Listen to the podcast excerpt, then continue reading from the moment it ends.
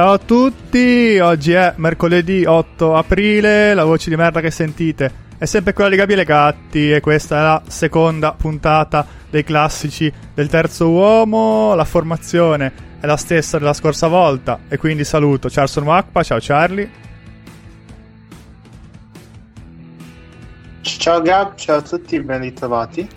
E Benedetto Greco, ciao Ben. Ciao ragazzi, squadra che vince non si cambia. Eh sì. E oggi parleremo senz'altro di tre squadre stravincenti, però prima di dirvi quali sono dico un paio di cosette. Da una decina di giorni abbiamo un account su Instagram, quindi ora, oltre a masturbarvi davanti alle foto di belle ragazze e a sbavare davanti ai piatti cucinati da chef stellati, potete accedere a Instagram anche per vedere i nostri contenuti, tra cui per esempio ci sono video di 2-3 minuti dedicati a statistiche e o tattica. Inoltre, sempre su Instagram faremo anche delle dirette abbastanza brevi, di circa 15, 20, 25 minuti, per parlare di temi svariati. Non lo so, la scorsa settimana, per esempio, abbiamo fatto una diretta io e Charlie per commentare il rinnovo di, con- di contratto di Hansi Flick col Bayern Monaco e magari tra, tra qualche giorno ne faremo un'altra per parlare di altre cose, magari faremo anche un QA per rispondere alle vostre domande. E a proposito di dirette, c'è anche Ben che sulla sua pagina Facebook, Benedetto Greco, trattino, video match analyst, ha iniziato a fare delle dirette per parlare della storia tattica del calcio. E contrariamente a Instagram in cui la diretta poi rimane nelle storie soltanto per 24 ore, su Facebook ovviamente la si può guardare anche a distanza di giorni, quindi se volete recuperarvi ciò che ha già fatto potete tranquillamente farlo a distanza di tempo. Comunque, esattamente come la scorsa volta, per parlare di tre squadre abbiamo deciso di scegliere una partita molto importante per ciascuna di questa squadra e quindi di partire da questa gara per poi allargare il discorso. Le tre squadre di cui abbiamo deciso di parlare sono il Bayern di Upainkes, che nella stagione 2012-2013 vinse Bundesliga, DFB Pokal e Champions League, il Real di Ancelotti, che nella stagione 2013-2014 vinse Coppa del Rey e Champions League, e il Barcellona di Luis Enrique, ma soprattutto il Barcellona della MSN, che nella stagione 2014-2015 vinse Liga, Coppa del Rey e Champions League. Bene, andiamo in ordine cronologico come sempre. Partiamo dal Bayern di Heinkes. Ovviamente la gara che abbiamo scelto di riguardarci e di commentare è l'andata delle semifinali di Champions contro Barcellona, gara vinta 4-0 dal Bayern, era il 23 aprile 2013. Vi leggo le formazioni: 4-2-3-1 classico del Bayern con Neuer in porta, Lam, Boateng, Dante e Alaba in difesa, Avi Martinez e Schweinsteiger in mediana, Robben largo a destra, Ribery largo a sinistra, Müller centrale e Mario Gomez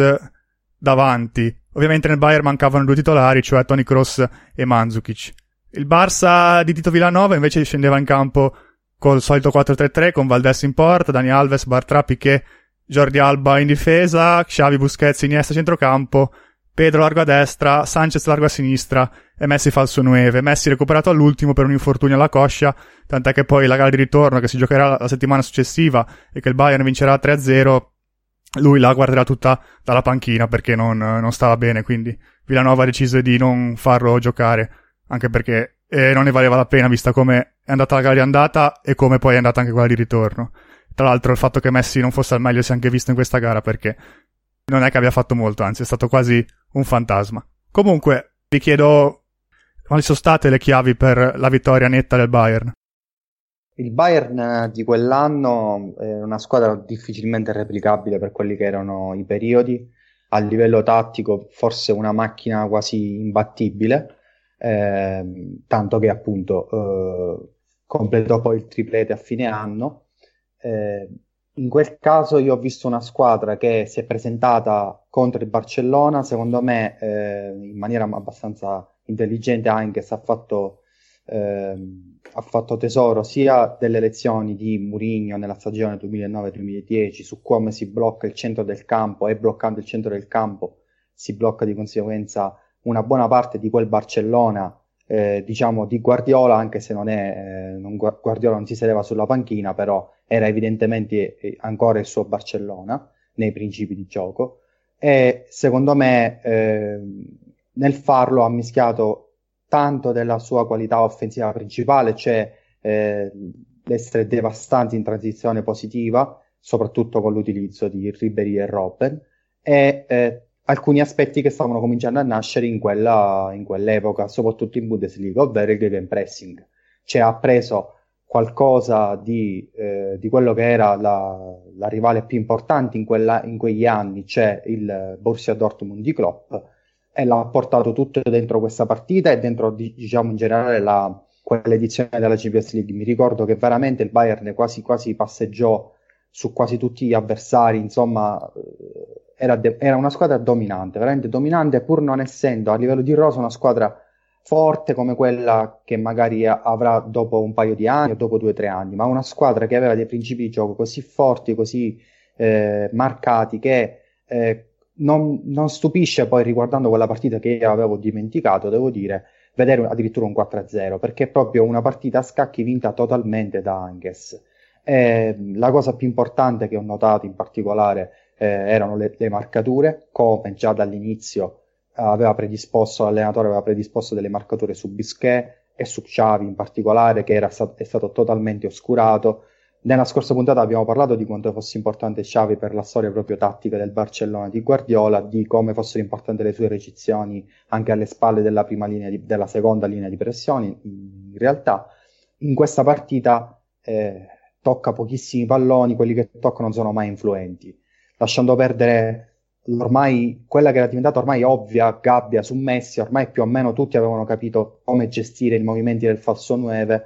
E, eh, è, molto, è, è, molto, particolare vedere come anche a palla lontana c'erano più o meno sempre due o tre giocatori in zona. Se la palla arrivava nella zona di Messi, anche se lui avesse potuto ricevere il pallone, comunque era veramente difficile eh, che trovasse sbocchi per, o per i suoi tiri o per i suoi passaggi illuminanti. Quindi una partita a livello difensivo perfetta, che secondo me ha fatto da scuola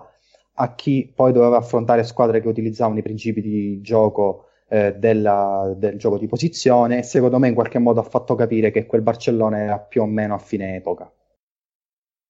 Il Barça ha fatto soltanto 4 tiri in tutta la gara questo dice molto su quanto sia stato poco pericoloso io credo che in questa partita abbia influenzato tantissimo il fatto che il Bayern abbia dominato oltre che a livello tattico e in parte a livello tecnico anche e soprattutto a livello fisico perché sulle palle alte soprattutto sugli sviluppi dei, dei corner la squadra di Heinkes ha vinto tutti i duelli perché ci sono stati 5 duelli aerei nell'area di rigore del Barça e tutti e 5 li ha vinti il Bayern e eh, i primi due gol nascono proprio da situazioni di palla inattiva dove il Bayern portava a saltare gente che di testa era dominante, Mario Gomez, Avi Martinez, se vogliamo anche Schmeisteiger, i due centrali, anche Müller, insomma da un lato c'erano tantissimi saltatori fortissimi, dall'altro c'erano Piquet, Bartra e in parte Busquets i giocatori ad avere una certa altezza. Sì, tra l'altro per precisare questa... l'unico tiro l'unico tiro in porta, scusate, è, è di Bartra proprio, cioè in quella partita. Quindi praticamente inesistente, non hanno fatto un tiro in porta vero e proprio. Gav ha appena citato la fisicità del Bayern, secondo me questo è un fattore chiave nell'analizzare quello che era effettivamente il Bayern di Anchies, una squadra che sapeva interpretare più spartiti tattici e proprio nell'edizione di quella Champions abbiamo visto come questa fisicità permettesse al Bayern di essere efficace sia difendendo nella metà campo avversaria, ma anche difendendo nel proprio metà campo. Per esempio, nelle sfide precedenti contro l'Arsenal agli ottavi, ma anche contro la Juventus ai quarti, il Bayern si era fatto notare per un pressing ultraoffensivo molto efficace, spesso avviato da Manzi, che in quegli anni era il primo difendente della squadra, il primo che riusciva sempre a oscurare il passaggio e a iniziare la manovra avversaria verso determinate zone del campo. E, e anche diciamo, nella, nella gara contro il Barça, pur diciamo, non pressando in maniera costante nel metà campo dei Blaugrana, hanno difeso molto bene nella propria metà campo e questo è stato, grazie, è stato possibile grazie alla mediana formata da Javi Martinez e Bastian Schweinsteiger. Il primo è stato probabilmente uno dei migliori in campo, se non il migliore in campo, e grazie alla sua fisicità perché riusciva sia ad appoggiare in avanti, ma anche e soprattutto a gestire il duello con Iniesta, annullandolo, facendo sentire la pressione, ricorrendo spesso a diversi falli tattici per spezzare quelle poche situazioni in cui il Barça diciamo, poteva aumentare il ritmo sulla tre quarti. In generale è stato anche bravo ad accompagnare l'azione in avanti sulle transizioni, è stato molto bravo a proporsi grazie anche al fatto che Schweinsteiger tendenzialmente era il mediano che fungeva più da play in fase di costruzione e che intendeva ad abbassarsi e rimanere con i due centrali. Devo dire che era un Bayern, a dire il vero, che non aveva dei, dei centrali particolarmente veloci per difendere l'alto, se non altro c'era Boateng, ma era appunto una squadra che riusciva sempre a non spezzarsi in mezzo proprio grazie alla qualità uh, dei due mediani. Tra l'altro c'era anche Luis Gustavo che poi in questa partita è entrato nella ripresa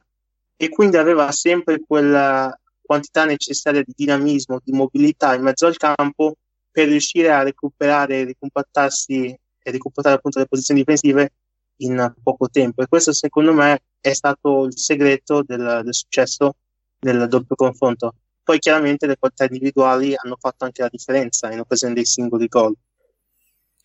Beh, diciamo che oltre ai due mediani, assolutamente sottoscrivo, Schweinsteiger è stato uno dei più grandi centrocampisti che abbiamo visto in quegli anni lì e quella stagione lì di Avi Martinez è stata ampiamente sottovalutata perché giocò davvero, davvero da Dio. Poi purtroppo per lui e per il Bayern negli anni successivi non riuscì a replicare, un po' perché per esempio Guardiola non è che lo vedesse più di tanto e quando lo faceva giocare lo faceva giocare da difensore centrale che non, non, era, non era propriamente il suo ruolo per quanto potesse ovviamente giocare lì e poi negli anni successivi pagò tanto gli infortuni, tra l'altro parliamo di un giocatore che pensavo avesse 33 o 34 anni ma in realtà ne ha soltanto 31 quindi qualcosina può ancora, può ancora dare se, se sta bene fisicamente. Però credo che la chiave di quel Bayern lì non fosse il centrocampo, ma fossero le catene laterali,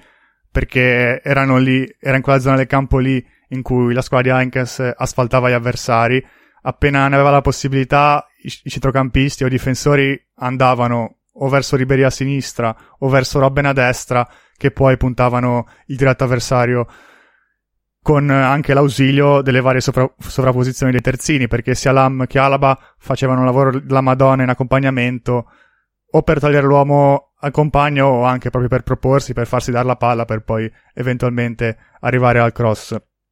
A proposito di Robben, comunque mi sembra giusto sfatare un mito, perché in quella stagione lì Robben diventò titolare inamovibile soltanto da aprile in poi. Infatti, fino a fine marzo il titolare sua, sua tre quarti era Tony Cross, perché il Bayern di Heinkes giocava con Ribery largo a sinistra, Tony Cross trequartista centrale e Müller che partiva da destra, anche se poi ovviamente veniva più a giocare verso il centro, mentre Robben, un po' per gli infortuni, un po' per scelta tecnica, nelle partite più importanti partiva dalla panchina. Poi però l'ultima partita di Tony Cross fu giocata il 30 marzo, Infatti lì ebbe uno strappo muscolare che lo costrinse a saltare il finale di stagione e Robben quindi diventò titolare e, e il resto è storia. Sì, infatti secondo me quell'anno eh, il giocatore veramente in più, proprio parlando di fasce laterali, il calciatore più importante era Ribery, sì. che aveva superato una serie di problemi fisici che poi si ripresenteranno sempre nella sua carriera. Purtroppo è stato sempre un giocatore predisposto agli infortuni, ma è stato un giocatore troppo importante. Era importante in fase di ovviamente rifinitura e finalizzazione, ma anche durante questa partita vediamo nei pochi momenti in cui il Bayern decide di avere un po' il controllo della palla, perché a volte sembra che proprio invece decide il contrario di non averlo. Lui è, si abbassa anche quasi fra, fra, i centrocampisti, si avvicina a Schweinsteiger, si fa dare la palla e poi attiva di conseguenza e allarga lo spazio per le sgroppate per le sovrapposizioni sia interne che esterne di Alaba che in quella stagione secondo me era un altro di quei giocatori che stava arrivando proprio al top. Tanto che se vi ricordate in quell'anno tra l'altro Ribery eh, ci fu la grossa polemica sul pallone d'oro. Io mh, quell'anno speravo veramente che lo vincesse lui il pallone d'oro perché in effetti un triplete eh, invece arrivò poi terzo Aggiungo un paio di altre cose che mi sembra giusto ricordare su quel Bayern. La prima è che vinse la Bundesliga facendo il record nella storia della Bundesliga di punti, cioè 91, 25 in più del Borussia Dortmund di Klopp. E per chi non lo sapesse, in Bundesliga si giocano soltanto 34 gare, dato che il campionato è composto da 18 squadre e non da 20 come invece negli altri top 4 campionati europei. Inoltre il Bayern vinse quel triplete lì sapendo da gennaio che la stagione successiva l'allenatore non sarebbe stato Jupp Heynckes che eh, aveva deciso di, di, ritirarsi anche se poi tornò sulla panchina del Bayern per sostituire Ancelotti qualche anno dopo ma sapeva che l'allenatore sarebbe stato Pep Guardiola quindi anche questo era un po' particolare dal punto di vista del risvolto psicologico verso i giocatori di sapere cos- così tanto anticipo cosa succederà l'anno successivo. Magari si può pensare che questa scelta influisca negativamente sulla testa dei giocatori, ma al contrario quel, quel Bayern lì riuscì a stravincere, a stradominare nonostante sapesse questa cosa. Però va anche detto che comunque a livello diciamo, di motivazioni non è che i bavaresi non ne avessero, dopo tutto la stagione precedente avevano perso la Bundesliga contro Dortmund di Klopp, per non parlare della cambolesca Champions persa in casa contro il Chelsea. Quindi da questo punto di vista c'era sicuramente voglia di riscatto. Poi il fatto che anche se fosse ormai eh, agli atti conclusivi della sua carriera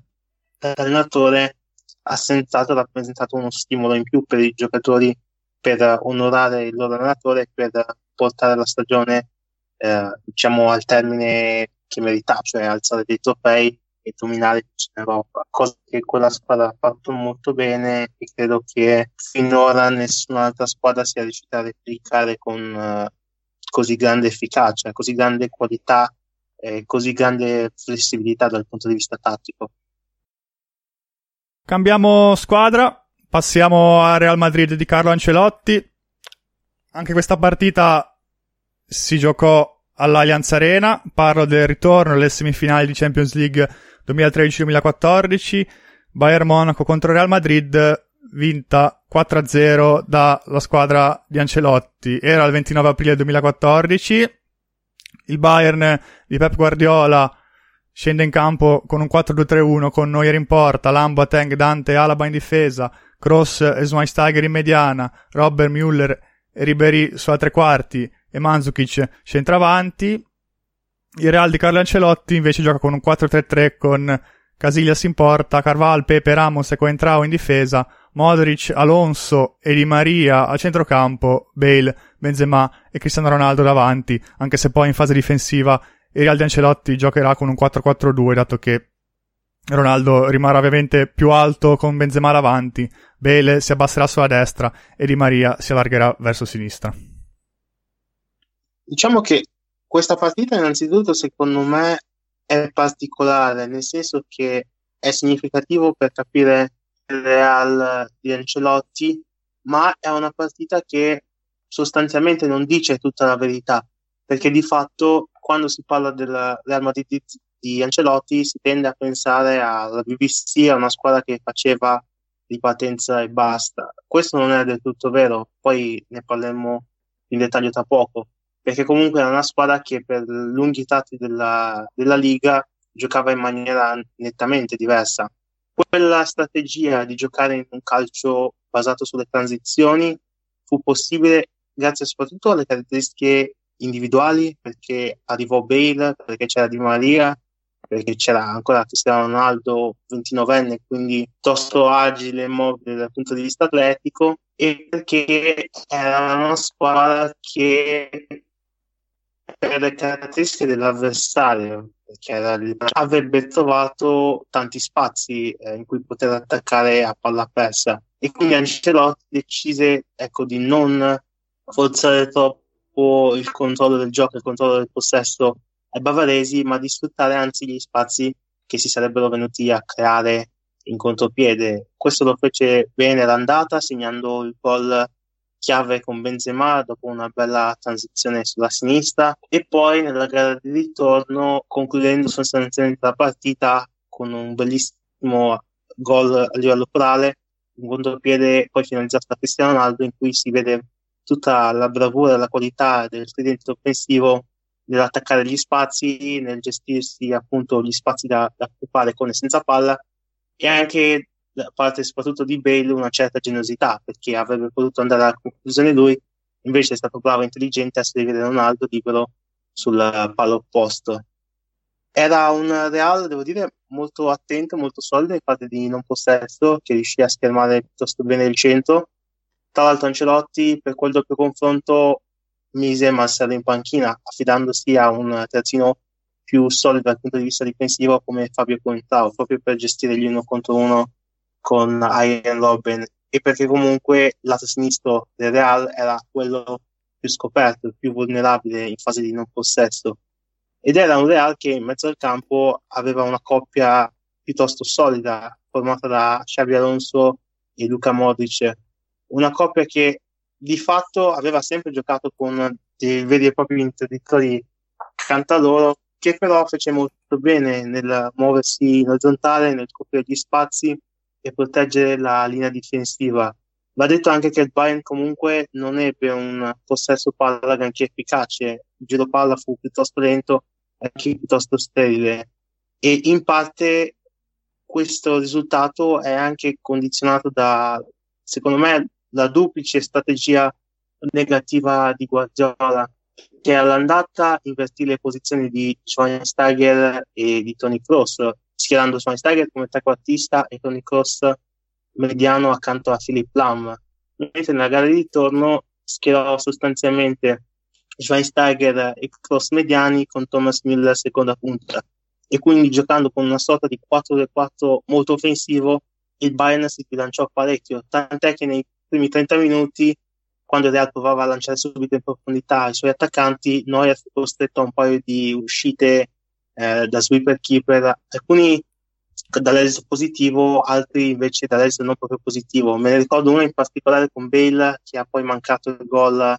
a, porta vuota, praticamente su un tiro di prima dopo una respinta uh, di, di Neuer fuori aria. E inoltre, qui concludo, quel Real era molto molto brava nelle situazioni di palla nativa, come vedremo con Ramos anche nel finale. Eh sì, Ramos di testa fu fondamentale in quella Champions vinta dal Real, segnò la doppietta nella gara di cui stiamo parlando ora e poi il gol fondamentale per acciuffare l'1-1 nei minuti di recupero eh, contro l'Atletico di Madrid per poi vincere ai supplementari per 4-1. Tra l'altro consiglio a chi ci ascolta di guardare un video fatto la scorsa settimana da Spiever Laverung in cui analizza nel dettaglio i movimenti di Ramos su sulle situazioni di cross da palla inattiva, giusto per dare qualche esempio, per quando magari il Real deve crossare su una punizione, Ramos parte quasi sempre in fuorigioco per creare uno stacco dal, dal difensore che lo marca, dato che ovviamente non può seguirlo, altrimenti abbasserebbe la propria linea difensiva. Poi quando il tiratore inizia a prendere la rincorsa, Ramos si,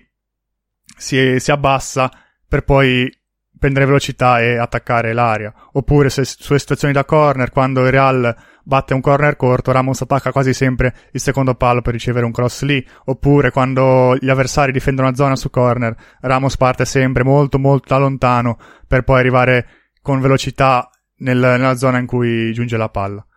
Al di là di questo, comunque, ci tenevo a sottolineare che la scelta di Guardiola di difendere in maniera così spregiudicata, con spesso lasciando la squadra con soltanto due difensori centrali, fu, fu davvero assurda perché il Real di Ancelotti davvero disintegrò il, il Bayern in contropiede. Dante e Boateng furono davvero in netta difficoltà contro Benzema, Ronaldo, Bale, Di Maria e compagnia. In questo ci viene aiuto anche, lo citeremo di nuovo, eh, sempre Marti per Arnau nel PEP, perché sono andato a rileggere il capitolo riguardante questa doppia sfida, perché in realtà eh, Guardiola aveva deciso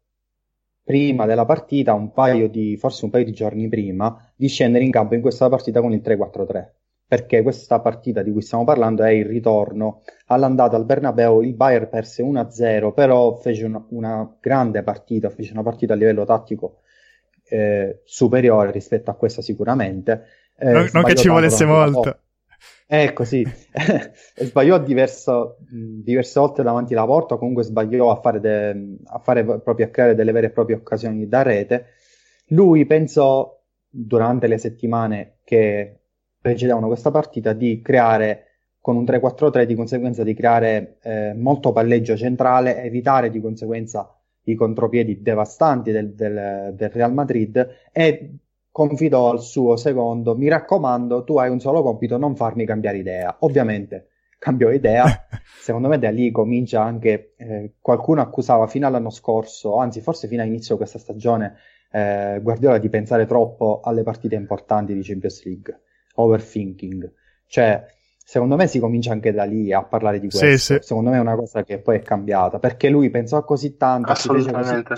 Si, si, si, fece così trascinare dal tipico aspetto eh, bavarese, anzi direi tedesco, eh, la grande rimonta, la, la forza fisica, eh, l'entusiasmo. Io sono stato a Monaco,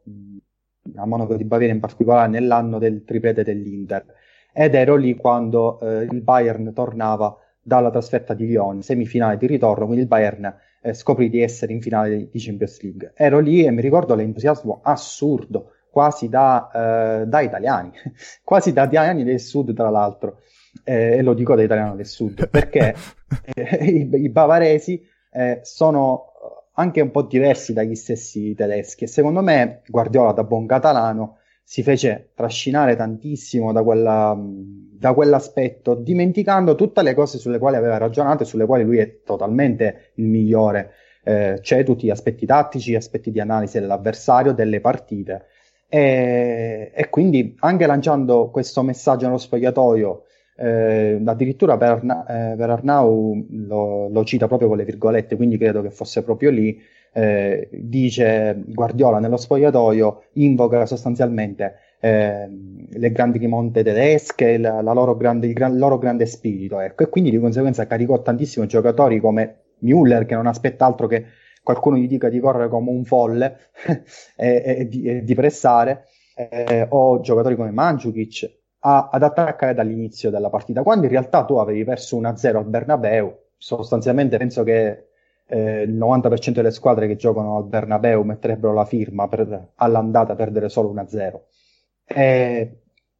e, quindi secondo me da lì parte questo, da, da questo, da questo la, scon- la, sconfitta parte soprattutto da questo ragionamento di Guardiola. Poi subentra la, il capolavoro di Ancelotti che anche secondo me in questo periodo diventa, passa dall'essere come nel suo primo periodo da allenatore un grande inventore anche di tattiche, un grande studioso di tattiche e di applicazione, in questo periodo diciamo che secondo me prolunga anche ad oggi, eh, comincia a diventare anche il gestore incredibile che è, eh, il gestore di talenti, il gestore di, di uomini, eh, colui che capisce anche i momenti clou delle stagioni e delle partite eh, in, in, questi momenti capisce come muoversi, perché in questa, in questa stagione lui capisce, perché aveva, aveva, avuto diversi dubbi, mi ricordo. Innanzitutto voleva schierare Isco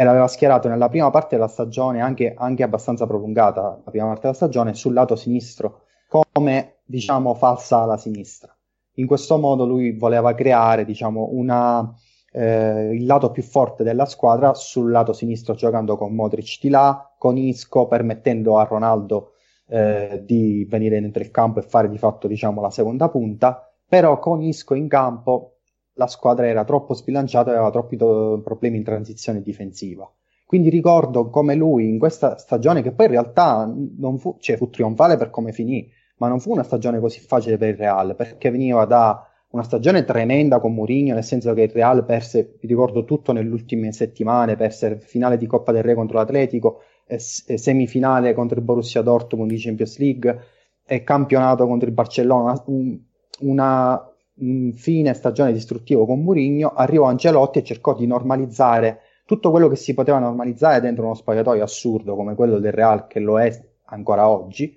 e alla fine riuscì a, a creare questo capolavoro che secondo me arriva al, all'apice in questa doppia partita, perché lì si capisce il grande stratega che è diventato e che secondo me ancora adesso non solo Ancelotti, quello dell'albero di Natale, eccetera, eccetera, ma anche quello che parla con Ronaldo e capisce che Ronaldo adesso deve cominciare a fare 50 gol l'anno e non può più fare le finte e mette nelle condizioni la squadra di far fare 50 gol a Ronaldo, eh, Benzema a fargli fare il Robin, di turno che però sarà fondamentale. Marcelo comincia a diventare un terzino regista fondamentale, Modric diventa quello che poi diventerà il pallone d'oro, eccetera, eccetera, eccetera. Io credo che una delle chiavi tattiche di quella stagione lì fu la, l'invenzione di mettere Di Maria a mezzala, perché Ancelotti in quel ruolo lì inizialmente faceva giocare Kedira nel 4-3-3, poi però Kedira si infortunò e in generale il centrocampo composto da Modric, eh, Xabi Alonso e Kedira non è che inizialmente non è che funzionasse granché. Poi Isco, oltre a provarlo largo a sinistra, lo provò anche lì come mezzala e anche lì non, non, non si trovò benissimo. Con Di Maria mezzala a sinistra e mettendo Modric mezzala a destra, invece il Ancelotti riuscì sorprendentemente a trovare un centrocampo molto bilanciato perché l'argentino riuscì a calarsi perfettamente nel ruolo ed è una cosa per nulla scontata perché se vi ricordate come giocava Di Maria eh, nei primi anni al Real partiva largo a destra, era un giocatore molto confusionario, molto diretto, che perdeva tanti palloni, poi a volte si faceva anche la grande giocata, però non era il giocatore che poi abbiamo visto negli anni migliori in seguito, un giocatore che ragiona di più, un giocatore se vogliamo più intelligente. In quegli anni lì con Mourinho era un giocatore molto diretto e quindi passare da fare l'ala destra anche piuttosto offensiva perché spesso Mourinho si lamentava di come Di Maria non sempre lavorasse bene in fase di non possesso, non era per nulla scontato. Invece l'argentino si calò benissimo nel ruolo e giocò davvero una gran bella seconda parte di stagione in quella posizione, dando qualità nelle ripartenze, anche ovviamente conduzioni palla al piede in quella zona del campo lì e grande lavoro difensivo, dato che Di Maria, soprattutto nelle gare di Champions, recuperò un diverso, un elevato numero di palloni. Un giocatore che secondo me era fondamentale nel Real e che non abbiamo citato era ovviamente Xabi Alonso perché è stato un giocatore davvero straordinario che forse è uno dei centrocampisti più completi che abbiamo visto in quegli anni lì perché era f- fenomenale sia in fase di non possesso che poi anche in fase di possesso.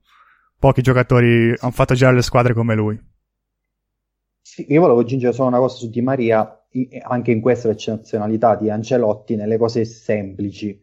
Di Maria ha la, nella stagione prima mi ricordo era proprio una scheggia impazzita, un giocatore quasi monodimensionale che provava quasi sempre solo la, il rientro sul piede sinistro e il tiro, avendo quel signor tiro che ha. Eh, però arrivato eh, Ancelotti e con questa trasformazione tattica fece una cosa molto semplice Ancelotti, gli serviva qualcuno che coprisse sul lato in cui attaccava con Ronaldo, con Marcelo e con Trau, diciamo. Eh, e gli serviva qualcuno che facesse questo sacrificio, spostò forse il giocatore al quale nessuno poteva pensare, perché tu per difendere di solito pensi a mettere un terzino, a mettere un, un esterno di centrocampo un po' più difensivo, invece tu metti un'ala, perché? Perché è mancino, la metti sul lato sinistro, limiti innanzitutto quella che era la sua tendenza principale, appunto questa cosa di accentrare e provare sempre troppe volte il tiro, e lo fai rendere quindi meno pe- pericoloso in transizione difensiva, però gli sviluppi anche mentalmente un'altra idea. Perché non provi anche a fare qualche sovrapposizione interna, cioè a tagliare il campo in diagonale, da una eh, diagonale, una transizione in diagonale di Di Maria, da una conduzione in diagonale nasce, se non sbaglio, il gol decisivo della finale di Champions League ai supplementari, quello di Bale, vado a memoria adesso. Cioè, eh, da un'intuizione semplicissima nasce qualcosa che poi purtroppo non, non è, è servita al Real per vincere la decima, non è servita in generale al Real futuro perché cederanno subito Di Maria, anzi Ancelotti mi sembra andò via l'anno dopo, quindi fu una stagione piena di luci che però non, non durarono troppo con Ancelotti e con alcuni di questi con alcuni di e questi poi il, il passaggio da, messe... il passaggio da, da Xabi Alonso a Cross fu pesantissimo dal punto di vista difensivo perché ovviamente Cross davanti alla difesa non, non ti dava l'apporto difensivo che, che ti dava il, lo spagnolo. Tanto che poi l'equilibrio totale della squadra di Zidane lo diede Casemiro. Esatto. Quindi... Mettendolo in mezzo tra, tra Cross tra... e Modric. Modric sì. Allora, un giocatore che abbiamo citato ma di cui non abbiamo parlato tantissimo ma che secondo me merita un po' un focus è Gareth Bale. Quella lì fu la sua prima stagione al Real, una stagione ovviamente condizionata da qualche infortunio, ma comunque nel complesso direi positiva, visto che segnò in Champions League, segnò 15 gol in Liga in 27 partite. In generale sì, il suo adattamento e suo, la sua connection con Ronaldo in campo non fu granché, però nel complesso non fu una stagione negativa, direi abbastanza positiva, non clamorosa, ma senz'altro sopra la sufficienza. A sei anni e mezzo di, di distanza, voi come giudicate la legacy e in generale lo stint di Gareth Bale con la maglia del Real? Secondo me nel complesso sono sei anni positivi. Eh, diciamo che sono sei anni in cui però non abbiamo visto tutto il potenziale di Gareth Bale per gli infortuni, per scelte diciamo tecniche, tattiche, anche un po' per colpa sua quando era a disposizione. Il Bale che arrivò quell'anno, ovviamente grande estate di hype, 100 milioni, lui ci aveva appena vinto uh, era comunque si era, si era imposto al tot, nel Tottenham di Villa Sports come capoartista centrale dando in doppia, doppia cifra. Arriva subito al Real all'inizio fatica un po' a trovare spazio perché gioca di Maria col 4-3 poi sostanzialmente si esplode nella seconda parte di stagione e diciamo la prima grande azione qui lui si, si capisce che lui può essere un uomo decisivo nelle partite che contano è sostanzialmente quell'accelerazione subata nella finta per 2-1 contro il Barcellona al Mestalla. Dopodiché, appunto, passiamo alla, alla, finale di Champions in cui lui sostanzialmente non aveva giocato neanche bene nei primi 90 minuti, era stato piuttosto confusionario, ma comunque negli supplementari, quando le due squadre si erano allungate, è stato decisivo grazie alle sue lunghe leve, grazie anche alla capacità di accompagnare l'azione. L'anno dopo fu particolare perché lui partì benissimo, tutto il, la BBC partì benissimo. Ricordo che Ronaldo a dicembre era già qualcosa come 30 reti in campionato, se non sbaglio. Poi però ci fu quel crollo clamoroso in cui lui diciamo, iniziò già a prendersi i primi fischi della tifoseria, fischi che sono poi continuati e che proseguono tuttora. Nel 2015-16 ha giocato pochissimo, lì ha iniziato ad avere tanti infortuni che gli hanno diciamo, negato quella, di fare quello step in più, di imporsi a superstar nella squadra, però comunque giocate decisive, guizzi decisivi li ha sempre mantenuti, proprio penso alla finale, la seconda finale contro l'Atletico. Dal 2016-17 diciamo che è stato ormai un legato un ruolo di riserva, comunque di non primissima scelta perché Zidane gli ha preferito Isco, perché comunque era, giocava col rombo, quindi non c'era bisogno di lui, perché comunque lui era spesso infortunato, eccetera, eccetera. Di fatto Bale è tornato sano sostanzialmente alla fine della stagione 17-18, segnando ovviamente una doppietta in Champions, giusto per non farci mancare nulla. E da lì sostanzialmente secondo me si conclude il Gareth Bale ad altissimi livelli. Quello che abbiamo visto nelle ultime due stagioni è un giocatore che, secondo me, gioca senza motivazioni, è comunque un giocatore che è visibilmente scontento di stare lì, un po' perché Real ha fatto capire più volte di volerlo cedere eh, nelle ultime sessioni di mercato, un po' perché comunque lui con il ritorno di Zidane non è che stia trovando grandissimo spazio. È un giocatore che secondo me può ancora dire la sua perché comunque quest'anno fa 30 anni, insomma, un giocatore che nonostante non sia più al prime atletico può essere ancora il leader per, per una squadra di alto livello. Però ecco, secondo me è un giudizio nel complesso positivo. Dispiace per lui perché con l'addio di Ronaldo si pensava che avrebbe, almeno io soprattutto pensavo avrebbe potuto fare quel salto di qualità e all'inizio sembrava che lo potesse fare. Poi però c'è stato sostanzialmente declino e siamo arrivati a una fase in cui ormai Bale è, credo, la quinta o se non sesta scelta dell'attacco del Real. Io sostanzialmente sono d'accordo con te, però credo che sia, fosse lecito aspettarsi qualcosa in più, perché sì, è vero che ha, avuto, ha fatto grandi giocate in partite importanti, l'hai citato te, lo sprint in Coppa del Re contro il Barça, i gol in finale di Champions League e ha avuto anche un paio di ottime annate e una grande, cioè la 15-16 in cui segnò 19 gol in Liga in 23 eh, partite. In generale sembrava che di vedere un Bale dominante, cosa che poi però purtroppo per lui non si ripete negli anni successivi, però nel complesso gli è mancata un po' di continuità a livello di prestazioni anche a causa degli infortuni, ma non soltanto a causa degli infortuni e la sua importanza nel gioco del Real non è mai stata così grande perché Bale non è mai stato un giocatore fondamentale e importantissimo per il gioco del Real. Ronaldo è sempre stato superiore, ma anche Benzema è stato superiore, anche giocatori in altri ruoli come Marcelo, come Cross, come Modric sono stati giocatori che sono stati molto più importanti per il Real sia a livello di, di risultati che a livello di prestazioni. Quindi, secondo me, viste, viste le premesse, visto il livello che aveva fatto vedere al Tottenham, era lecito aspettarsi qualcosina in più. Però sono d'accordo con te, non si può di certo giudicare questi sei anni e mezzo come negativi, perché comunque il suo impatto l'ha avuto. Io negativi no, poi io a volte mi chiedo, pensando a Bale, se non sono troppe le aspettative che ci siamo fatti noi eh, quando arrivò, in realtà sembrava il giocatore del futuro, sembrava il giocatore che avrebbe succeduto, diciamo, eh, Ronaldo come migliore del mondo lato Real Madrid, così come Neymar sembra il successore di, di Messi eh, da quel lato. Sembravano già predisposte le linee, diciamo, quasi dinastiche. Eh, io non so se poi abbiamo alzato noi le aspettative in qualche modo, se quella stagione folle al, al Tottenham, se il Maiconicidio, se vi ricordate, quella partita in cui sostanzialmente mise fine a, a, alla carriera di Maicon all'Inter, eh, eh, con, con, la maglia del Tottenham appunto ha alzato troppo le nostre aspe- aspettative. E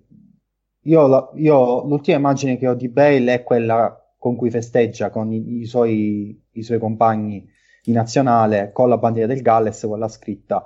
Galles, Golf, Madrid in questo ordine, traduco.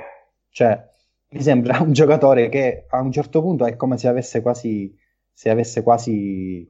eh, disinteressato, si fosse disinteressato de- dello sport che sta facendo e di questo mi dispiace veramente molto. Passiamo all'ultima squadra di cui parliamo oggi, cioè il Barcellona di Luis Enrique che nella stagione 2014-2015 fece il triplete. La partita che abbiamo scelto di riguardarci e da cui partire col nostro discorso è una gara di Liga, diciottesima giornata, 11 gennaio 2015, Barcellona contro Atletico Madrid il Barça vinse 3-1. Perché abbiamo scelto questa gara e non, per esempio, una gara di Champions League? Abbiamo scelto questa partita perché di fatto è stata la prima grandissima prestazione dell'MSN, la partita che ha sancito definitivamente la nascita di quello che possiamo considerare il studente più forte di tutti i tempi. E una partita chiave anche per, uh, l'esito, l'esito stesso della Liga, perché comunque era un Barcellona che arrivava a questo incontro con non grande entusiasmo, affrontava i campioni in carica dell'Atleti e c'era grande speculazione sul futuro stesso di Luis Enrique, perché il Barcellona non stava giocando benissimo, è vero che era in lotta con il Real di Ancelotti per vincere la Liga, però le prestazioni non erano state di certo incoraggianti. Suarez era stato a lungo assente, per la squalifica subita dopo il mondiale a causa del, del famoso mostro Chiellini e quindi di fatto per quasi tutta la prima parte di stagione il Barça dovette giocare con Messi in punta centrale, Neymar alla sinistra e sostanzialmente uno tra Pedro, Rafinha o Giovanni Munir come alla destra. Era una squadra che non riusciva a rendersi tanto pericolosa e che subiva anche un bel po' in fase di, di non possesso anche se poi veniva osservato dalle, dalle grandissime parate di Claudio Bravo che quell'anno fece un'ottima stagione e sostanzialmente un po' tutte le squadre in Liga diciamo, avevano capito come isolare, come um, limitare il pericolo di Messi in falso 9 e quindi l'avere Suarez come punta centrale è stato fondamentale sia per liberare il talento offensivo dell'argentino ma anche per dare maggiore imprevedibilità in generale alla fase offensiva dei Blaugrana e a rendere il Barcellona di Luis Enrique una squadra diretta, una squadra che sapeva giocare da Dio in verticale e una squadra in grado di mettere sugli attenti qualsiasi retroguardia grazie praticamente ai suoi tre tenori che erano tutti in grado di fare la differenza da soli ma che ovviamente quando combinavano erano semplicemente fantastici da vedere da questa gara il Barcellona vincerà 17 delle successive 19 gare di campionato e ovviamente poi vinse il campionato con due giornate di anticipo. Vi leggo le formazioni di questa partita. Il Barça giocava con un 4-3-3 con Claudio Bravo in porta, Dani Alves, Piquet, Mascherano e Jordi Alba in difesa, Rakitic, Busquets, Iniesta centrocampo, e ovviamente Messi, Suarez e Neymar davanti. L'Atleti di Simeone invece giocava col solito 4-4-2 con Moya in porta, Juan Fran, Jimenez, Godin e Jesus Games in difesa, Arra Turan, Gabi, Tiago e Coca a centrocampo e Griezmann alle spalle di Mandzukic. Ben, quanto è stato bello vedere il primo tempo del Barcellona. È stata in questo periodo in cui, tra l'altro, non, non, possiamo fare altro che vedere queste partite. Penso che sia stata un'esperienza bellissima. Io quella partita non l'avevo vista per il semplice motivo che. Eh,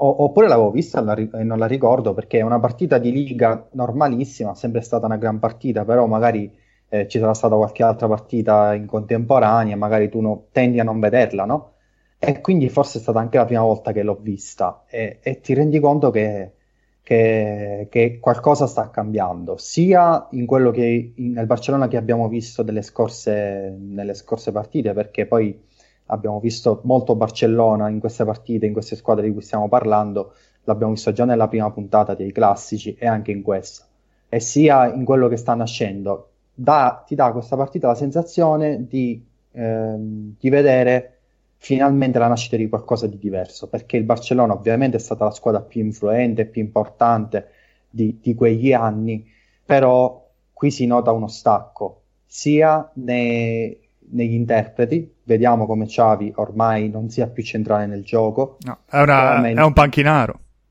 Eh, infatti, eh, oltre a essere un panchinaro quando gioca non è più centrale nel gioco, non è stato sostituito con un giocatore simile a lui, anche perché valla a trovare. Auguri. Eh, appunto, e quindi eh, si è scelto di spostare la regia del gioco sul lato destro, sul lato destro da dove si va a rispostare Messi, quasi riportandolo agli antipodi all'inizio della sua carriera. Sul lato destro dove gioca Messi, sul lato destro dove gioca eh, anche Dani Alves, che ha uno dei migliori terzini della storia dal punto di vista anche della regia, de- de- della qualità nel passaggio. E vediamo come cambia la storia di questa squadra che ha fatto la storia. Tra l'altro poi c'è proprio il, il delitto perfetto perché davanti c'era una squadra come l'Atletico che devo dire in, sembrava quasi in declino in, in quella partita proprio. Eh, già basti pensare a Jesus Gamez schierato come terzino sinistro, eh, poverino pure lui. Eh, nonostante ci fossero comunque in attacco Grisman e Mandzukic, due giocatori che poi hanno fatto la storia negli anni dopo, eh, e sono stati rilevanti anche in altre squadre, però sembra quasi una partita perfetta, nel senso che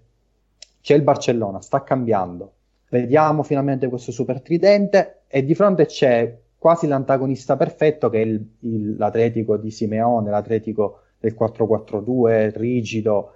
quindi mi è sembrata proprio la partita cascata a fagiolo per Luis Enrique. L'ha provato, se, se funzionava veramente qui, allora si poteva costruire qualcosa di storico e così è stato.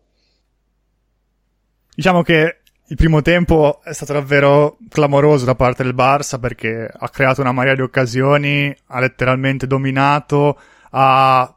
giocato da Dio in tutte le zone del campo, ha sviluppato il gioco con una facilità incredibile, come hai detto te ha creato la maggior parte ha sviluppato la maggior parte delle azioni dal lato destro con Messi e Dani Alves, ma non solo lì, perché eh, Suarez è venuto spesso incontro e ha lavorato molto bene spalla alla porta, e anche dal lato sinistro eh, Jordi Alba si è sovrapposto molte volte a Neymar, e Neymar ogni cazzo di volta che aveva la palla puntava verso la porta e difficilmente veniva fermato da, dai giocatori dell'Atletico. Poi nel secondo tempo il Barça è un po' calato, l'Atletico è un po' cresciuto, ha segnato anche il, go- il gol della bandiera su rigore, anche se poi non è che abbia creato più di tanto, però è stata una partita un po' più equilibrata nel, nel secondo tempo. Tornando sulla MSN, io credo che questa sia, stata, sia stato il miglior tridente visto in questo secolo calcistico, probabilmente anche nella storia, però fare paragoni con 40-50 eh, anni fa è sempre difficile perché il calcio era uno sport praticamente diverso rispetto a quello visto negli ultimi vent'anni.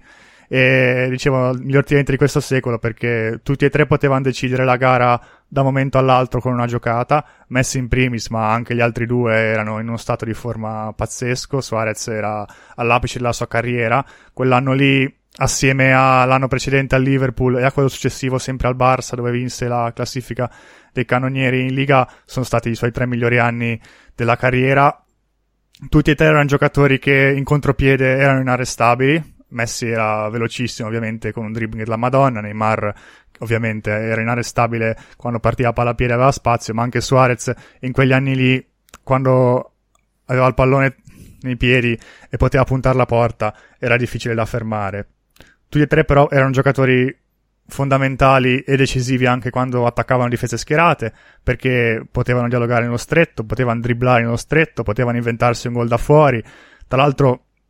Messi e Neymar svilupparono col tempo una grandissima intesa che secondo me non toccò l'apice in quella stagione lì in cui vinsero il triplete, ma lo toccò nelle, nei due anni successivi. Però anche già in quella stagione lì si iniziarono a vedere cose interessanti ne, negli scambi tra loro due quando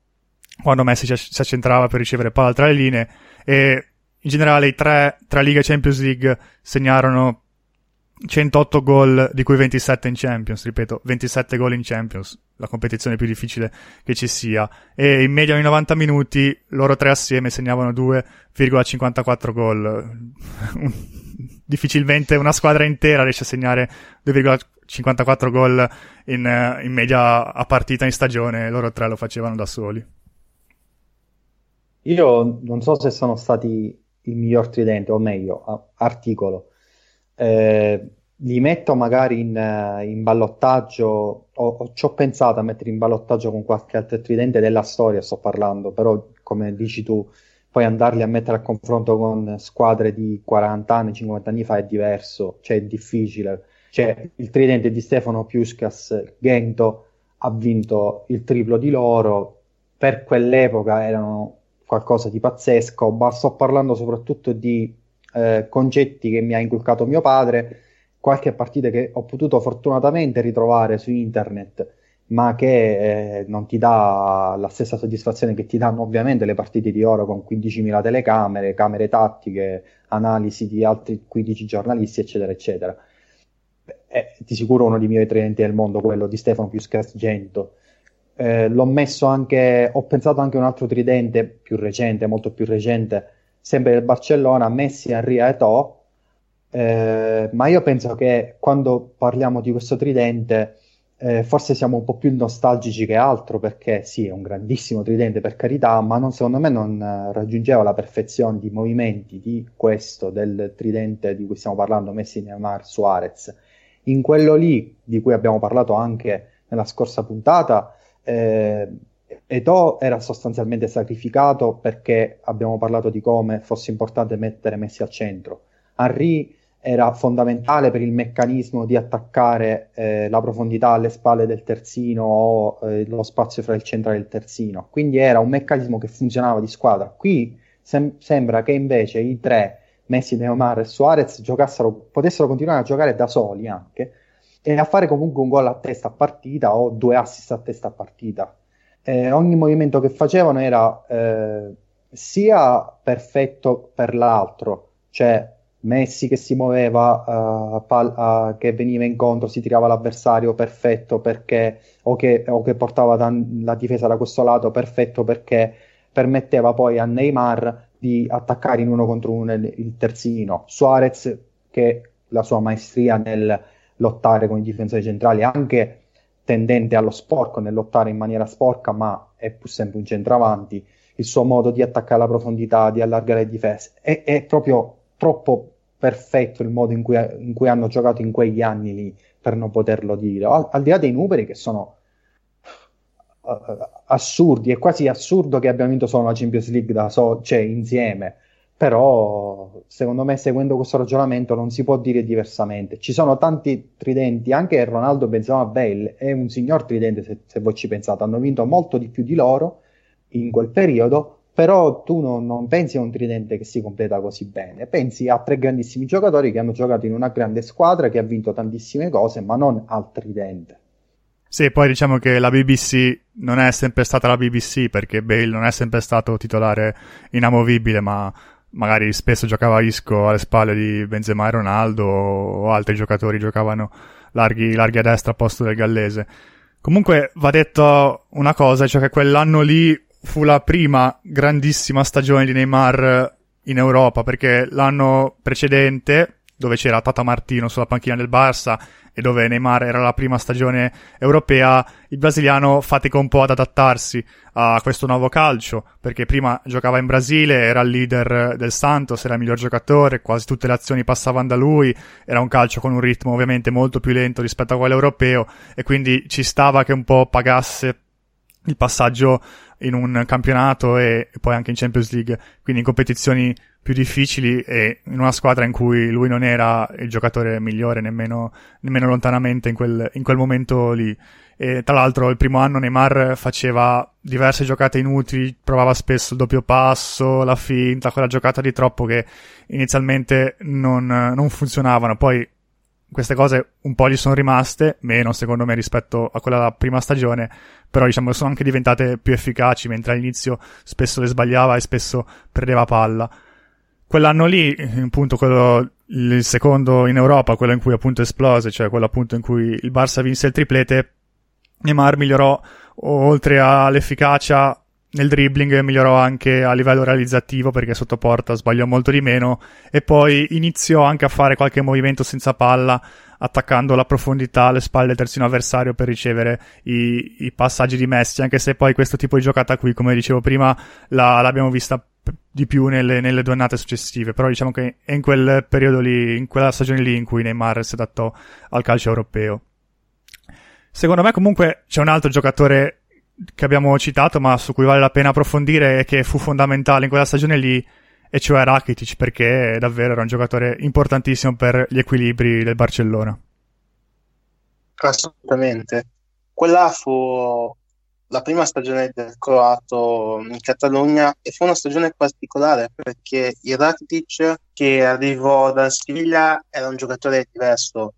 Lui è sempre stato un giocatore complessivamente versatile in carriera però diciamo era salito alla riballa, ribalta ad alti livelli nella Siviglia di Emery, giocando sostanzialmente come trequartista in un 4-2-3-1 piuttosto diretto e vincendo anche l'Europa League. Però al Barça si ritrovò a diciamo, adattarsi come mezzale, lo fece anche piuttosto bene. Lui era chiamato sostanzialmente ad adattarsi come mezzala in funzione dei movimenti di Messi. Per cui fondamentalmente quando Messi diciamo, si allargava sulla linea di rimessa laterale. L'ho fatto tante volte in questa partita, tant'è che ha completato ben 12 dribbling su 18 tentati. Rakitic era chiamato a occupare la zona centrale del campo, quindi accompagnare l'azione e comunque dare opzioni centrali per difensori per Busquets o Iniesta per verticalizzare alle spalle della, del centrocampo degli atleti. Mentre invece quando Messi mh, si centrava tra le linee per ricevere palla nel mezzo spazio, lui era chiamato a dare ampiezza, a compensare i movimenti a quindi far sì che la squadra avesse comunque sempre più opzioni di passaggio che non ci fosse troppa densità nella stessa zona di campo. È interessante soffermarsi su Rakic perché diciamo che lui è un giocatore che secondo me ha fatto una grandissima carriera ma che magari non ha raggiunto un potenziale che avrebbe potuto, proprio perché comunque la sua versatilità ha fatto sì che lui mh, mm, venisse modellato in base alle esigenze. Perché poi, vedendo anche l'evoluzione di quell'MSN, è stato un basta che si è allontanato sempre di più dai principi del gioco di posizione di Guardiola, una squadra che è diventata molto più diretta, soprattutto l'ultimo anno. Una squadra che fondamentalmente me la ricordo molto bene quando poi Ter Stegen divenne anche titolare in posta una squadra che costruiva sempre con il rombo arretrato, cioè Ter Stegen, i due centrali e Busquets, cercava di attirare il pressing degli avversari e di fatto si allungava in mezzo al campo. Era una squadra che giocava in 70 metri di campo quando aveva la palla e bypassava sempre il centrocampo, per cui la palla passava da Ter Stegen ai centrali ai terzini e poi subito in verticale a cercare di liberare il tridente offensivo in campo aperto e di solito questo funzionava molto bene. Però appunto questo, così facendo il Barça perdeva il controllo in mezzo alla zona centrale del campo e quindi costringeva poi i centrocampisti, Rakic, soprattutto Busquets, a dover coprire tanto campo senza palla. E questa tendenza poi, anche il fatto che comunque nel MSN non è che partecipasse granché fase di non possesso, anche se Neymar più, dei, più degli altri due sostanzialmente, che era quello che diciamo, si ripiegava sulla linea dei centrocampisti, Rakitic è diventato molto più importante in fase di non possesso, tant'è che poi il primo anno di Valverde lui è stato praticamente convertito come mediano in un doppio pivot accanto a Busquets, proprio per aiutare Busi a gestire i problemi di mobilità che il Barça stava avendo in, in quell'anno e per aiutarlo a gestire le fasi di difesa posizionale. Secondo me è una squadra completa. Io prima ho detto il tridente migliore di tutti i tempi, almeno tra le squadre che ho potuto vedere, ho detto di tutti i tempi principalmente perché i numeri sono clamorosi. Quel tridente da solo ha fatto ben 364 gol in tre stagioni assieme e probabilmente si può annoverare tra come tridente migliore di sempre perché tutti loro erano di prime o meno. In generale tutto quel bassa era il proprio prime, a differenza per esempio del tridente che ha citato ben prima, dove Henry era comunque già trentenne, anche tu diciamo, non era più giovanissimo. Perché Messi all'epoca era il miglior giocatore al mondo, Suarez era, stava diventando il miglior attaccante al mondo, sarebbe stato poi il miglior attaccante del decennio, e Neymar era il più grande prospetto under 23 in circolazione, perché era una squadra che aveva davanti a sé 4-5 anni ancora, anzi per Neymar sicuramente di più, essendo il più giovane, quell'anno ne aveva 22, almeno 5 anni a grandi livelli davanti a loro sostanzialmente li hanno raggiunti. È un peccato poi che la partnership si sia interrotta perché Neymar ha deciso di cercare gloria individuale in Francia un po' per staccarsi anche dall'ombra di Messi, avendo capito che comunque era, sarebbe stato molto difficile ecco, scalzarlo nelle gerarchie e quindi ha scelto di lasciare Barcellona per tornare a Parigi, anche se la scorsa estate girano numerosi rumors su un, un suo possibile ritorno in Spagna. E vedremo un po' se per caso nella prossima sessione di mercato dovessero esserci delle sorprese da questo punto di vista, anche se è tutto da vedere, perché bisogna vedere innanzitutto se e come finisce la stagione per il Paris Saint Germain e poi anche quanta disponibilità economica avrà il Barça in estate, visto che la società qualche problemino economico ce l'ha a causa dei tantissimi costi che, che ogni stagione hanno. Direi che per oggi è tutto. Vi aggiorneremo sui social nel caso in cui faremo una terza puntata dei classici o nel caso in cui faremo altre puntate di, di vario tipo. Ciao Ben. Grazie, grazie a voi per l'invito e grazie a chi ci ascolta. Ciao Charlie. Ciao Gab, ciao a tutti, alla prossima. E un saluto anche da parte mia. Ciao.